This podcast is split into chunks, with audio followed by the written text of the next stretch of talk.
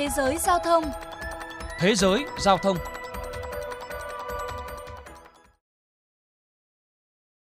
Quý vị các bạn đang nghe chuyên mục Thế giới giao thông phát sóng trên kênh VOV Giao thông Đài Tiếng Nói Việt Nam. Thưa quý vị các bạn, thu nhập bị giảm mạnh do ảnh hưởng của đại dịch COVID-19. Nhiều tài xế taxi truyền thống ở Hồng Kông âm thầm cài ứng dụng Uber để hoạt động như xe công nghệ. Tuy nhiên, hành động đi đêm này khiến các đơn vị điều hành taxi cảm thấy bức xúc, đồng thời tuyên bố sẽ tìm cách phạt nặng. Để tìm hiểu thêm, mời quý vị các bạn cùng nghe bài viết sau đây.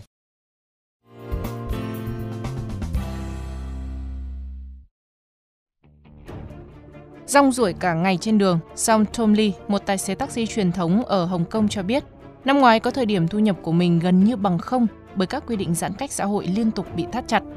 Không kiếm được tiền trang trải cuộc sống, cộng thêm khoản trả lãi ngân hàng 20.000 đô la Hồng Kông mỗi tháng, khiến cho Lee lúc nào cũng cảm thấy như ngồi trên đống lửa. Học theo một số đồng nghiệp, ông âm thầm cài ứng dụng Uber trên điện thoại, sau đó nhận chở khách như xe công nghệ. Lee cho hay dù vẫn làm việc theo kiểu chân trong chân ngoài, nhưng thu nhập của ông đã cải thiện đáng kể, lên khoảng 30.000 đô la Hồng Kông mỗi tháng, trong đó 80% đến từ Uber.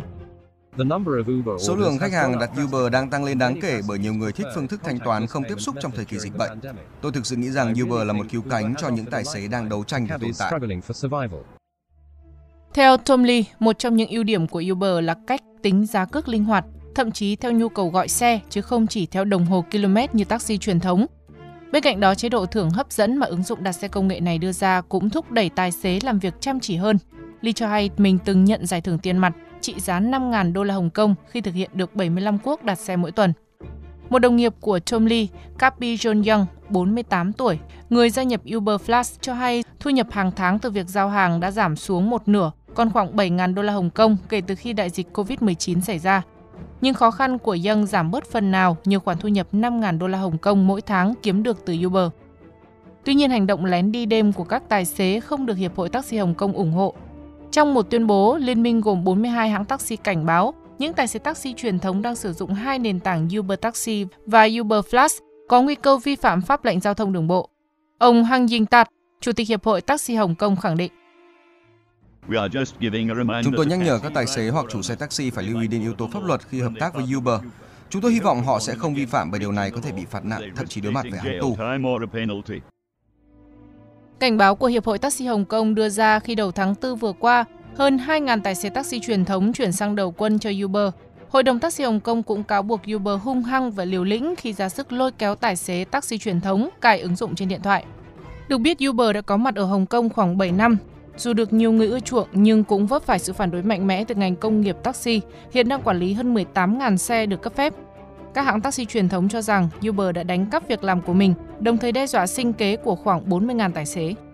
Ở chiều ngược lại, ông Ed Từng Trang, Tổng Giám đốc Uber Hồng Kông cho biết, tính đến tháng 3 năm 2021, số lượng tài xế đăng ký với hãng tăng hơn gấp đôi so với cùng kỳ năm ngoái.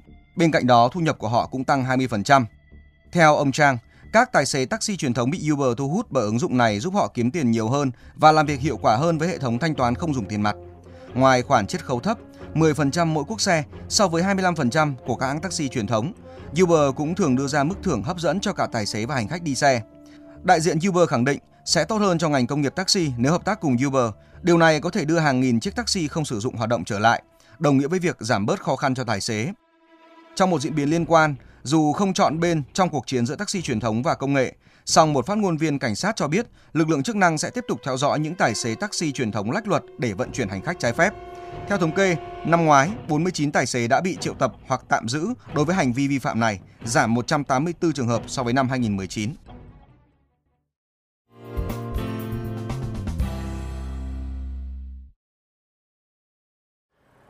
Quý vị và các bạn thân mến, sau gần 3 năm mua lại Uber, Grab vẫn đang thống lĩnh thị trường gọi xe Việt Nam với 74,6% thị phần.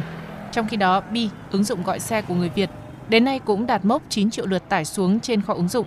Với đội ngũ lái xe gồm 100.000 người hoạt động ở mảng gọi xe hai bánh, bốn bánh và giao hàng, Bi đặt mục tiêu liên kết taxi truyền thống ở 27 tỉnh thành phố và có lãi trong năm 2021. Theo các chuyên gia, thị trường ứng dụng gọi xe là cuộc đua đường trường hết sức khốc liệt nếu không có nguồn tài chính dồi dào, dịch vụ đa dạng, nền tảng công nghệ tốt, các hãng hoàn toàn có thể bị văng khỏi đường đua.